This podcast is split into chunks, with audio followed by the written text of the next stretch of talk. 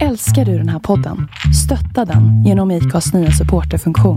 Det är helt upp till dig hur mycket du vill bidra med och det finns ingen bindningstid. Klicka på länken i poddbeskrivningen för att visa din uppskattning och stötta podden. I'm Sandra, and I'm just the professional your small business was looking for. But you didn't hire me, because you didn't use LinkedIn Jobs. LinkedIn has professionals you can't find anywhere else, including those who aren't actively looking for a new job, but might be open to the perfect role, like me. In a given month, over seventy percent of LinkedIn users don't visit other leading job sites. So if you're not looking on LinkedIn, you'll miss out on great candidates, like Sandra. Start hiring professionals like a professional. Post your free job on linkedin dot com slash people today. Oh, sätt igång på något sätt. Ja, jag ska kliva en stund.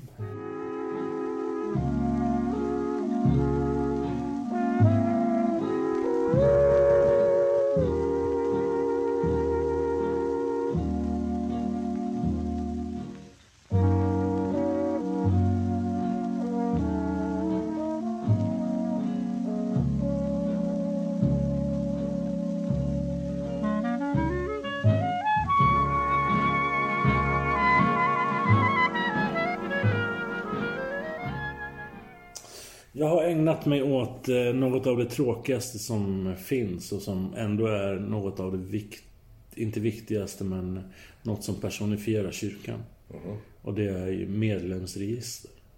Mm.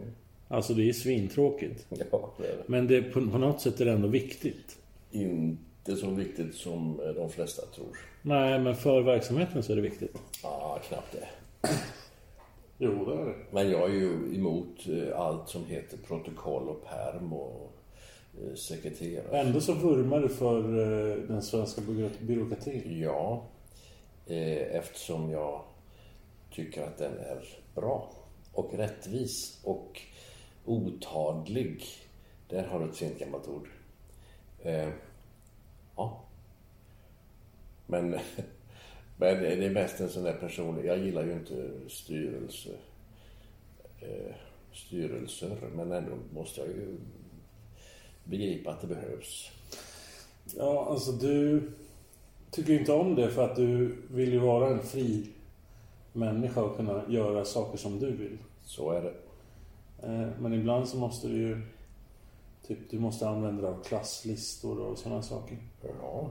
Och sen har du ett kriterium som du måste följa för att ja. på något sätt. Men så hittar du ändå frihet emellan de där paragraferna på något sätt. Mm. Du, alltså om du tänker dig, de som tycker att eh, protokoll för demokrati är eh, Guds välsignelse till mänskligheten. Det har jag lite svårt för. Jag har ju att göra med Tranås Manskör. Eh, regelbundet varje vecka rent av, eftersom de inte har någon riktig dirigent, ingen riktig pianist, ingen riktig av någonting. Nu har vi ju en inhyrd mycket trevlig kvinna som är hemskt duktig på allt det där. Hon arrangerar och krånglar också, jätteduktig, Helene. Och alltså, eh, då så förväntas det möjligen av mig att jag ska gå på manskörens årsmöte. Och det gör jag ju aldrig. Eh, och det har jag ju aldrig gjort heller, eh, om jag tänker efter. Jag har varit med i tjugofem år.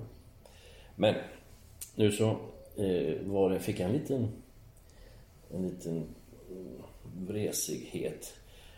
Ganska väl formulerad, men lite vresig ton. Att, jaha, alltså du var inte med på, man, på årsmötet? Nej, nej, det är jag aldrig. Ja, det är demokrati bara, så du vet. Du... Det där är inte demokrati. Jo, det är demokrati. Alltså han var på direkt. För övrigt är han ordförande. Eh, och eh, nej, så jag. Då blir jag nästan lite arg. Om man sysslar med varje dag människor som kommer från länder där demokrati inte ens går att stava till. Där demokrati aldrig har funnits. Där demokrati är ett ord som man kan använda. Då får man omdefiniera ett årsmöte i en manskör, för det är inte demokrati värd namnet. Och så höjde jag rösten lite grann. Eh, men jag förstår ju att det är demokrati samtidigt. Men det är brist på demokrati i Syrien, Irak och Iran. Det är inte en protokollförd frimärksklubb de behöver. De behöver någonting annat. Jag kan tänka mig att det finns olika lager av det där. Om man nu tar vår kyrka som ett praktexempel. Ja. Så på något sätt. Så vi har, det är ju demokrati. Alla får vara med och bestämma. Ja. Men alla får inte vara med och bestämma om vad vi ska bestämma om. Nej. Eh, och eh, där kan man ju ha olika åsikter om, om det verkligen är demokrati då. Jo, men det är ju det som heter den representativa demokratin. Eh, vi väljer ju i demokratisk ordning trehundrafyrtionio riksdagsledamöter. Men vi väljer ju inte vad de ska tycka och tänka, utan vi låter ju dem representera oss, för vi tycker att han eller hon tycker nog ungefär som jag. Och sen så hoppas vi på det bästa. Ja, men nu tar du ett alldeles för stort perspektiv. Alltså tar du det lokala som ja. du är där på något sätt är delaktig och berörs indirekt av hur en lider vänder på. Att, eh, där får du på något sätt... Eh, du får ju vara med och påverka. Men du får inte vara med om vad det är du ska påverka. Mm. Men de är valda. Om det så är en kommitté som har hand om kaffe och fika och sånt där. De är ju valda. Och då har de tillräckligt mycket svängrum att eh, hantera vilka frågor de vill. Mm. I du, det, du säger svängrum, men jag säger makt. Ja, men svängrum är lite mera positivt laddat ord. Ja, så är det. Och jag säger inte att det är negativt. Jag säger bara att, att ibland så kan man få för sig att eh, demokrati är att alla ska få vara med och tycka och tänka. När det egentligen är ett finare ord för att vi väljer de som får vara med och tycka och tänka. Ja, ja, ja. Jag bara kom att tänka på en, en liten retorisk finess. Duktiga talare finns det, men inte överallt. Men jag måste ta upp en duktig talare som jag inte precis drömmer ljuva drömmar om, men som jag måste erkänna är en, eller var en fantastisk talare, nämligen Olof Palme, som då både John Hedlund och Bertil Paulsson, stora evangelister på sin tid, sa Olof Palme skulle bli en fantastisk pastor om han nu hade varit lagd åt det hållet. För han var ju nämligen hos dem vid varje valrörelse och blev intervjuad och du vet allt det där i olika stora tältmötesserier. No. Palme och Gösta Bohman, hund och katt. Det var inte precis ler och långhand, de var emot varandra och debatterade hårt. Och så blev det då borgerlig regering, och sen så ersattes den av en borgerlig regering, och sen så blev det till slut en socialdemokratisk regering åttiofem åttiosex om jag minns rätt. Det var på den tiden vi hade treårscykler i riksdagen.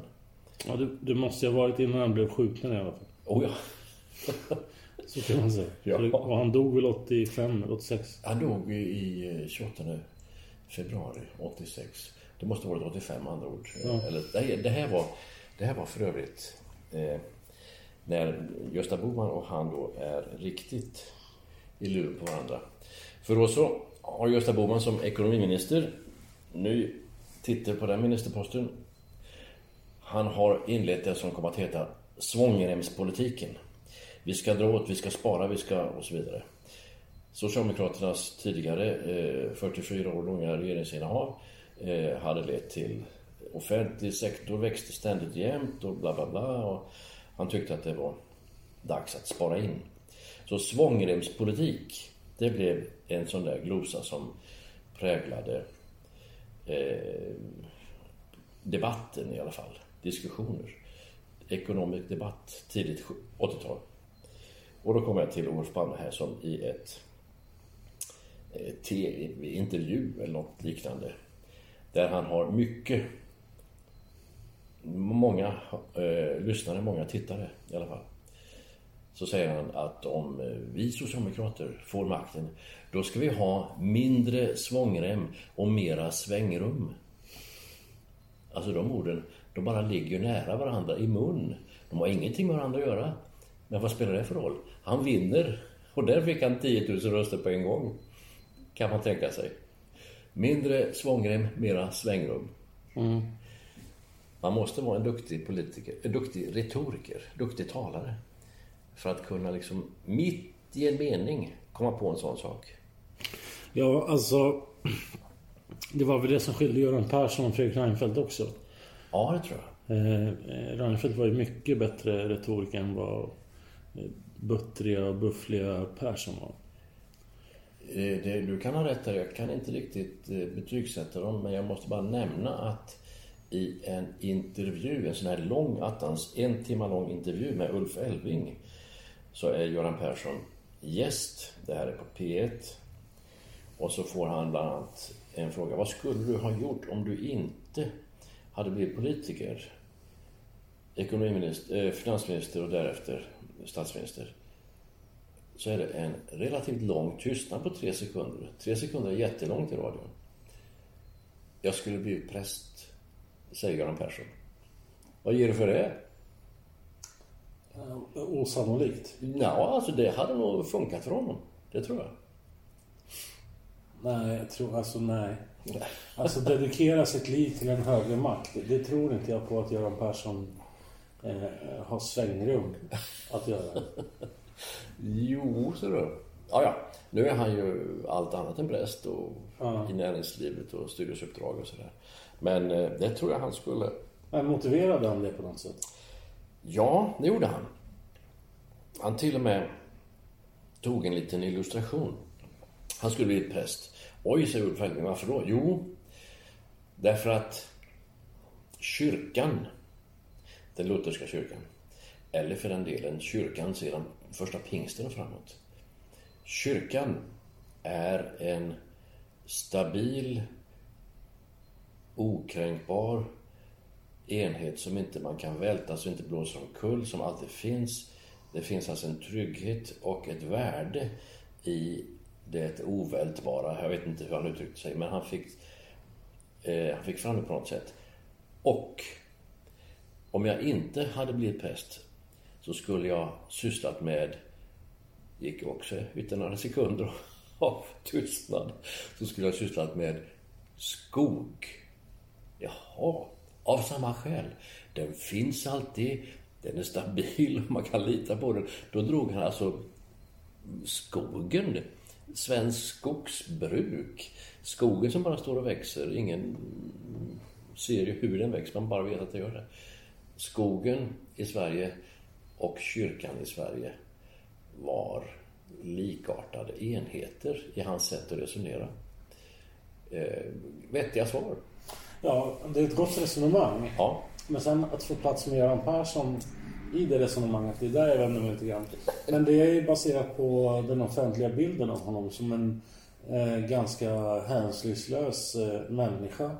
Eh, kortstubin, eh, bufflig, svår att göra med. Alltså det är den bilden man f- har fått i massmedia av Göran Persson. Jag har ingen personlig relation till till varken honom eller hans politik. Men ja, ja. Du kan, om du vill, läsa ut sådana saker ur medias rapportering om honom, eh, särskilt då när han var aktiv politiker. Mm. Men du kan också läsa ut att det eh, är stabil och pålitlig och, och sådär, motsatsen alltså. Mm. Sen var han säkert bufflig och kortstubin, tror jag. Ja, alltså han hade väl ungefär ditt, din kvinnosyn gånger tusen. Alltså, min kvinnosyn. Ja, varje gång kommer måste jag nästan fråga hur den är. Ja, men alltså, du försöker alltid måla upp kvinnorna som eh, no, som liksom som bryr sig om eh, hur de är istället för vad de gör. Du försöker alltid måla upp det? Ja. Okej. Okay. Ja, ja, fortsätt, fortsätt. Varje gång som vi pratar kvinnligt om manligt så. Fortsätt. Eh, och eh, Göran Persson Eh, inte bara tyckte det eller tycker det, utan han försökte göra exempel av de kvinnor som, som eh, på något sätt eh, fanns med i, i maktens korridor liksom. Du, nu så är du inne på ett eh, inte minerat område, men lite grann eh, svårorienterat område, för att när han avgår efter Reinfeldts vinst tjugohundraåtta eller vad det kan ha varit. Då så avgår han på något sätt med flaggan i topp och säger då efter valförlusten att ja, nu får någon annan ta över. Vid Socialdemokraternas kongress i mars nästa år så kommer jag inte att ställa upp som partiordförande, utan det får bli en annan. Okej. Okay. Det var ju en nyhet, men det var ju inte jätteoväntat. Då blir det Mona Sahlin som efterträder. Då får hon, som nu blir en partiordförande för Socialdemokraterna, en fråga utav Aftonbladet. Hon får en fråga utav någon. Aftonbladet kommenterar sen. Vad är den viktigaste frågan i svensk politik just nu? Så svarar hon sekundsnabbt. Ja, det är H B T-frågan. Det heter inte H B T Q på den till. H B T-frågan. Homosexuella, bisexuella, transsexuella. Eh, jaha. Och så nästa fråga. Då kommenterar ledarsidan på Aftonbladet detta snabba svar. Om H B T-frågan är viktigast för den mycket högröstade och välrepresenterade minoriteten av H B T-personer i Sverige, men den enormt lilla minoriteten, knappt kalkylerbart liten. Hon tar i, alltså det är Lena Melin som svarar på Aftonbladet, eller ledarsida. Vad är då trehundratusen barn vars föräldrar, en eller två, sitter i fängelse? Vad är då? Och så kommer ytterligare siffror på de som har ett missbruk, de som har eh, placerade mot sin vilja och allt sånt där. Va? Då kommer det siffror i verkligheten mot de där som har den bästa lobbyn som finns. H B T-personer på den tiden. Och det var en örfil utav Aftonbladet mot partiordförande Mona Sahlin så att det stänkte. Sen blev hon inte särskilt lång, långvarig på den posten, men det var ju en senare fråga. Nej, precis. Alltså, till, som bakgrund till att Göran Persson förlorar valet och eh, kliver av som partiordförande, så får man ändå säga att, att man, miss, mass, man missbedömde Eh, arbetslösheten eh, som det viktigaste ämnet, och det var det Reinfeldt och de tog ja. vara på. Eh, det ledde ju, alltså, och då var man ju väldigt självkritisk i det egna partiet. Det här har vi missat och det här kostade oss valsegern. Sen får Mona Sahlin chansen och eh, bränner det på en gång ja. genom att inte ens lyfta den frågan. Ja. Eh, och jag vet inte, var det Juholt som kom efter Eh, var det nog eh, och, och han eh, var ju i han tog ju den frågan, han kom liksom från den sidan av av eh, eh, Socialdemokraterna som fortfarande liksom pratade ja. arbet, arbetare liksom som ett begrepp, och eh, eh, glömde den andra sidan som Mona Sahlin hade tryckt ja. på, så det var liksom eh, när man sen vann valet då fyra år senare eller någonting sånt där, så, så var det ju ändå arbetsmarknadsfrågorna som var det som gjorde att man vann liksom. Men då var det med Stefan Löfven mm. så då har Juholt haft en kort session. Vet du ja. vad han gör nu? Nej. Han är ambassadör på Island, av alla ställen på jord. Ja, men jag vet att han var engagerad i, i så här Kalmars kommunfull... Nej, eller Oskarshamns kommunfullmäktige. Ja, han är därifrån. Han är från krokarna. Men han har haft det jättetufft efter. Ja, ja, ja. Alltså levt eh, jättejobbigt till honom. Ja. Det är ju märkligt. Alltså överblivna politiker får ju ofta reträttposter då. Och då finns det en, en rangordning. Ambassadör i Washington. Där har du inga politiker. Utan där har du grevar och baroner. Mm. Alltså då ska man ha varit i U D:s tjänst för att få den finaste positionen. Och det är att vara ambassadör i Washington. Därefter kommer London. Eh, inte sällan så är det en eh, avpoliterad kabinettssekreterare som då får London som ambassad. Sen kommer Rom. Sen har du ju vilka ambassader du vill. Men Island vet jag inte riktigt var någonstans på skalan den ligger. Men det är, det är nästan lite näpet att se Håkan Juholt på Island och kämpa för Sveriges intressen. Men man tänker också att det är en, en ganska viktig plats eh, för det nordiska ja. samarbetet. Ja, ja. Och det är viktigt för islänningarna att eh, vara kontanta med Sverige. Du som är finne. Finländare tror jag uttrycket är. Du som är finländare i själen men inte i praktiken. Mm. Eh, här ska du få en, en nordisk fråga. Det var en, jag var ju i Finland för bara tre dagar sedan. Fyra kanske. Gratulerar. Ja, jättekul. Tyckte jag. Kanske inte riktigt min fru lika mycket, men det hade att göra med, vad hette den stormen? Kiara. Alltså det var en storm som hette duga som vi... Det har jag missat helt och hållet. ...upplevde på Östersjön. No.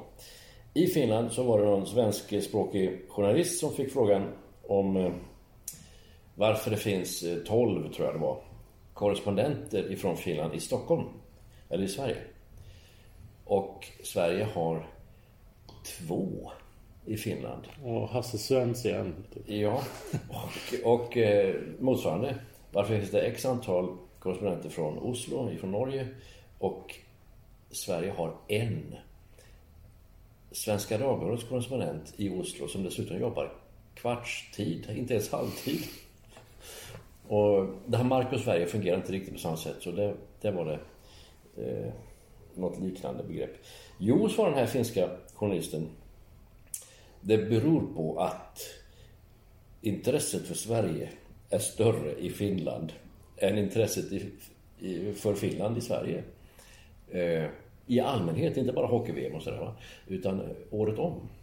Det fanns en större, ett större intresse, större, starkare band till Sverige. Från finsktalande finnar, alltså urfinnar, gentemot Sverige än tvärtom. Eh, Och när det ska vara då något riktigt svenskt så får man gå tillbaka till vinterkriget och fortsättningskriget. Då det är frivilliga krafter, inte regeringen, den är neutral. I relation till Hitler, alltså neutral. Utan frivilliga krafter åker till Finland för att göra en insats. Så det, det där nordiska samarbetet, det är ju olika, har olika mycket bränsle. Alltså i, i Sverige finns det ungefär trehundratusen finska, finsktalande människor. Föd, födda i Finland? Ja, eh, och andra generationer antar jag också räknas in i. I Finland finns det sjuhundratusen svenskfödda människor som bor i Finland. Svensktalande? Ja, nej, svenskfödda. Födda i Sverige? Ja. Säger du det? Eh, också första och andra generationens ja. svenska liksom. Eh, Dessutom så är det ju obligatoriskt att läsa tre år svenska i Finland ja, i skolsystemet. Det gör de säkert. Så, att, så av naturliga skäl, så när man studerar vidare i Finland så är det många som väljer att studera i Sverige. Ja. Av den anledningen. Det var faktiskt ett av hennes svar också. Det är naturligt att åka till Stockholm. Mm. Antingen jobba eller studera. Eller till och med Umeå. Ja, som är från Vasa då, som är svensktalande. Ja. Så det är nog en, den, jag skulle säga att det är den största anledningen. Att, ja. eh, att eh, Sverige är så färgat i, i Finland, liksom in i systemet. Mm. Eh, men som där som min mamma kommer ifrån, som är liksom mitt i, mitt i inlandet. Eh, där, där är det ingen som pratar svenska. Och därför är det väldigt onaturligt för dem att flytta till Sverige. Ja. Men du, även där på en bondaskola mitt i ingenstans i Finland, måste man även där läsa svenska? Mm. Det är ju i läroplanen. Liksom. Okay, okay. Så det gäller ju hela Finland.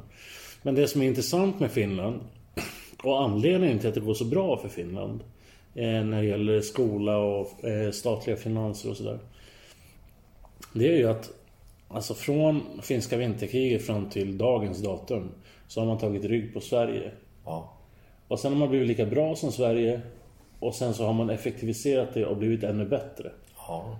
Eh, så att eh, hade Finland varit ett land i, eh, som hade legat närmare eller haft närmare relationer till Ryssland till exempel, både historiskt och in, i nutid, så hade Finland inte varit liksom ett lika bra land som man är idag.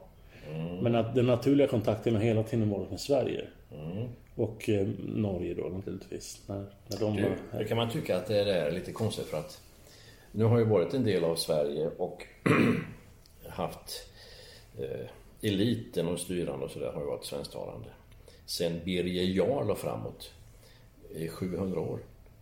Men under hundra år så var det ryskt. Varför blir det inte mer förändring då? Varför blir det mer finskt under den ryska tiden?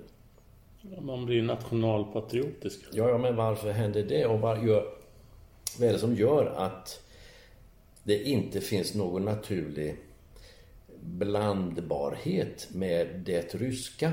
Det är inte att de ockuperar, det är en ganska vänlig eh, ockupation, eller att de tar Finland arton hundra nio. Alltså det är ganska snällt, eh, inte mycket blod där. Sverige förlorar helt enkelt och ryssarna tar. Det är vad som händer. Eh, men varför, eh, vad är den största skillnaden att inte Finland kan bli russifierat? Är det en fråga som du har ett svar på? Eller? Naturligtvis. Ja. Min första reaktion, jag har tänkt på det egentligen, är att det alltid har funnits ont blod mellan Finland och Ryssland, alltså sen mannaminne. Mm. Mm. Och att eh, Ryssland har ju alltid, alltid styrts av en stark hand, liksom, järnhanden på något sätt. Mm. Det är inte Finland. Finland har alltid varit en, ja men okej, okay, inte varit en militärmakt liksom. Mm. Jag tror att där, där, där någonstans sitter man och sanning. Mm. Kan du berätta svaret nu? Ja, alltså du, du, du säger svaret, fast med andra ord. Eh, jag tror nämligen att det eh, enda viktiga skillnaden är att Finland är lutherskt och Ryssland är ortodoxt. Och de två mötas aldrig. Så är det. Men däremot, om du tänker dig Estland och Lettland, som också är protestantiska eller lutherska, de har också samma dragning eller intresse för åtminstone Norden, kanske inte lika mycket Sverige, men definitivt för Finland, eh, jämfört med andra satelliter som inte har minsta intresse för, för Norden, Azerbajdzjan och några sådana ställen. Eh, men biskopen i Estland, han eh, nomineras, vad heter det? Smörjs till tjänst, vad säger man?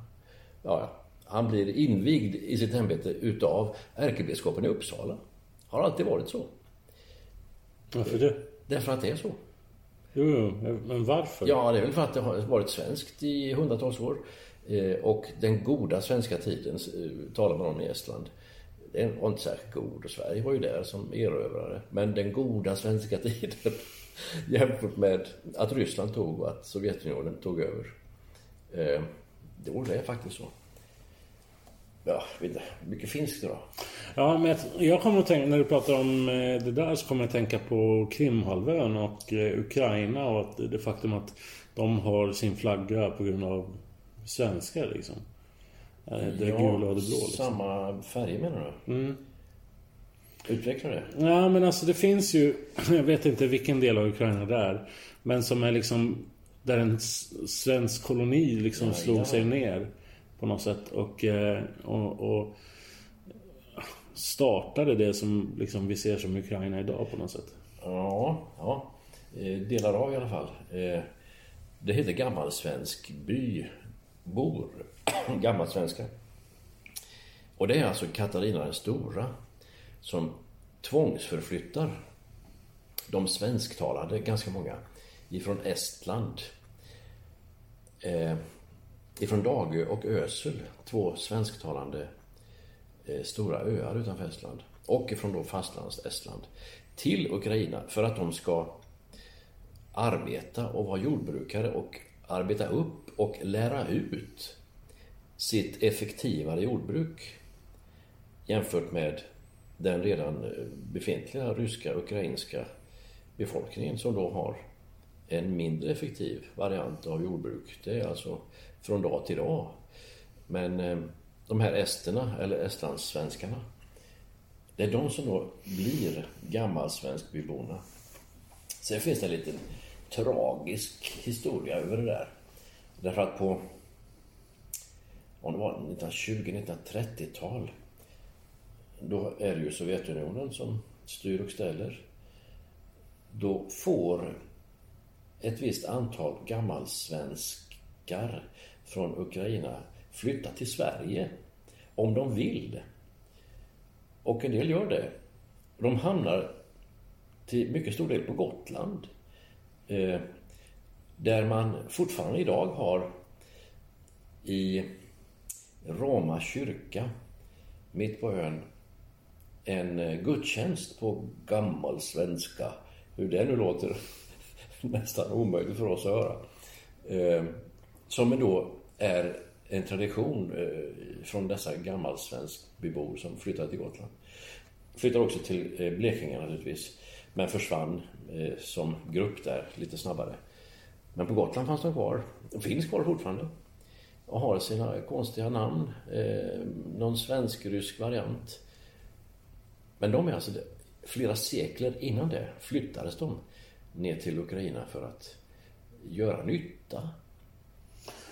Men jag förstår inte hur, för jag har läst om att, att det finns eh, svenska kolonier kring Krimhalvön liksom. Ja, det är mer än jag vet, men det kan vara av samma skäl, att de flyttades dit.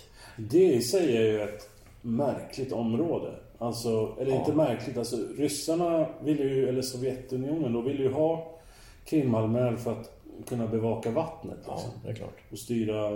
Oh, ja. Och det var ju först, var första kriget någon gång på trettio, tjugo-trettiotalet. Eller säkert innan det också, men, men det första stora kriget. Man kallade det det första dokumenterade kriget. När... Eh, det var Krimkriget? Ja. Ja, det är arton femtio. Ja.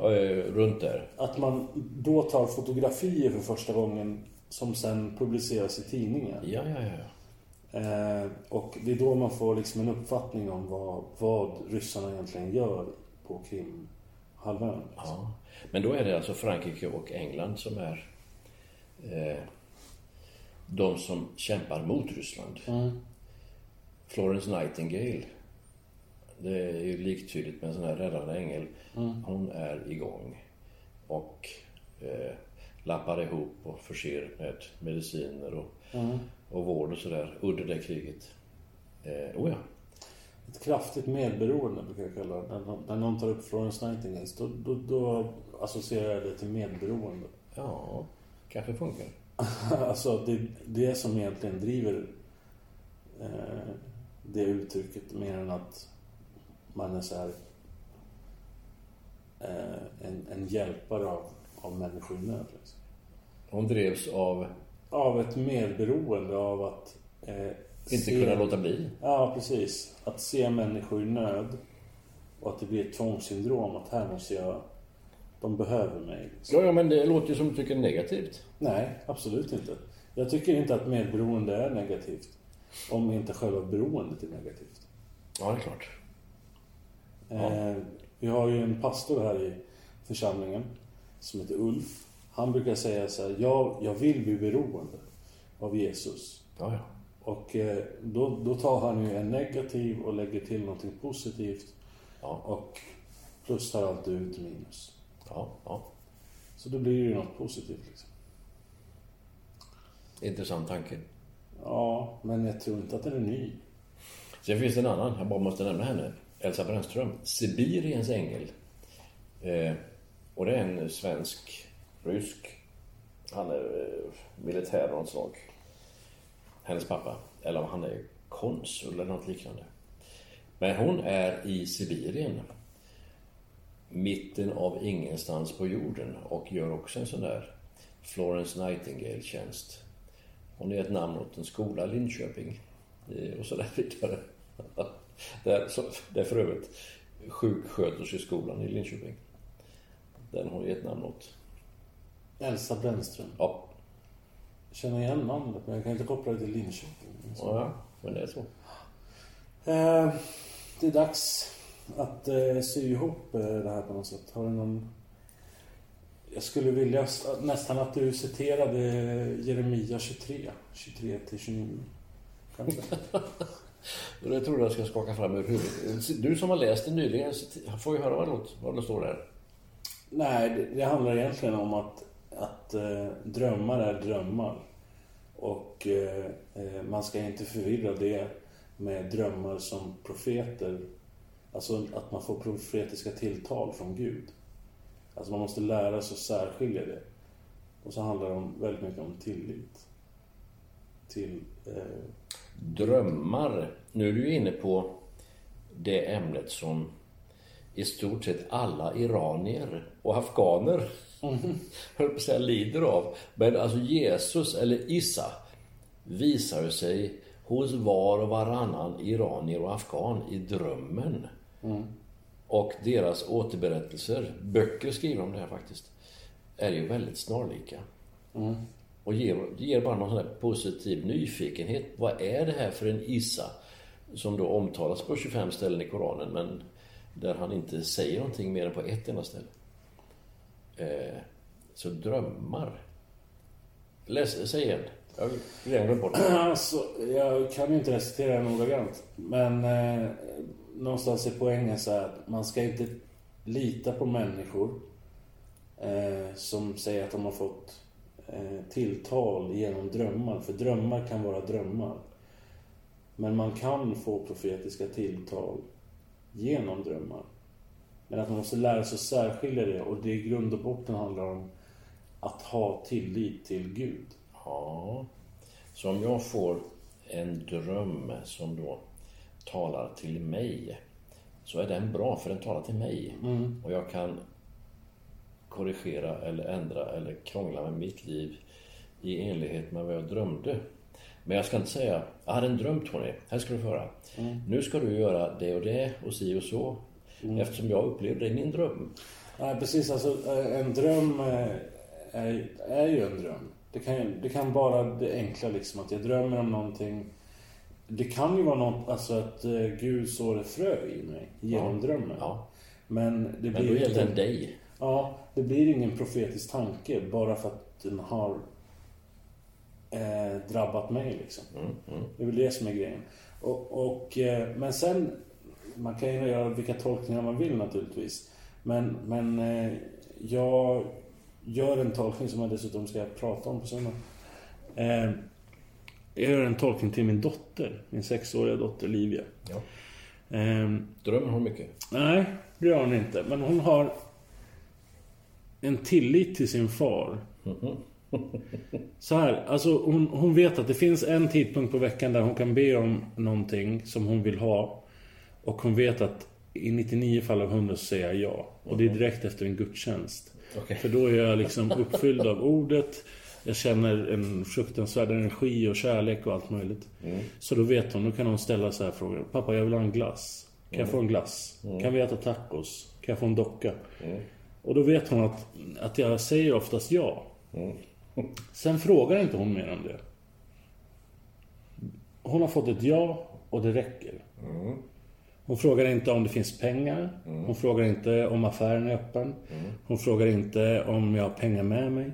Utan hon har fått ett svar och det räcker. Och det är för att hon har en tillit till sin fader. Precis som jag har en tillit till min fader. Mm. Mm. Att om jag säger någonting så är det det. Då, då blir det så. Mm. Och det är den känslan som jag hoppas att eh, den här texten om Jeremia på något sätt ska förmedla. Alltså att vi, när vi ber om någonting så ska vi inte bry oss om omständigheterna. Om vi ber och får ett bönesvar att så här blir det. Då, då behöver inte vi bry oss om omständigheterna. Och för ett barn är det självklart. Mm.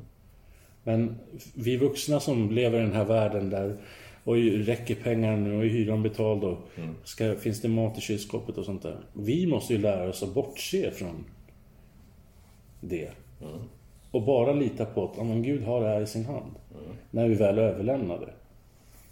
Mm. Mm. Mm. Välfunna ord. Och välfunna ord och sagda utav en sexåring och sådär. Mm. Ja. Inte så mycket ord sagda, men, men hennes handling ja. berättar någonting som vi kan lära oss av som vuxna. Yes. Att, eh, eh, att våga tro. Jag tror att många av oss tror, eh, alltså självklart tror på Jesus och tror på Gud och tror på att det finns mirakel och allt möjligt. Men när vi själv hamnar i den situationen där vi måste förlita oss på att det är så, Det är då det tuffar.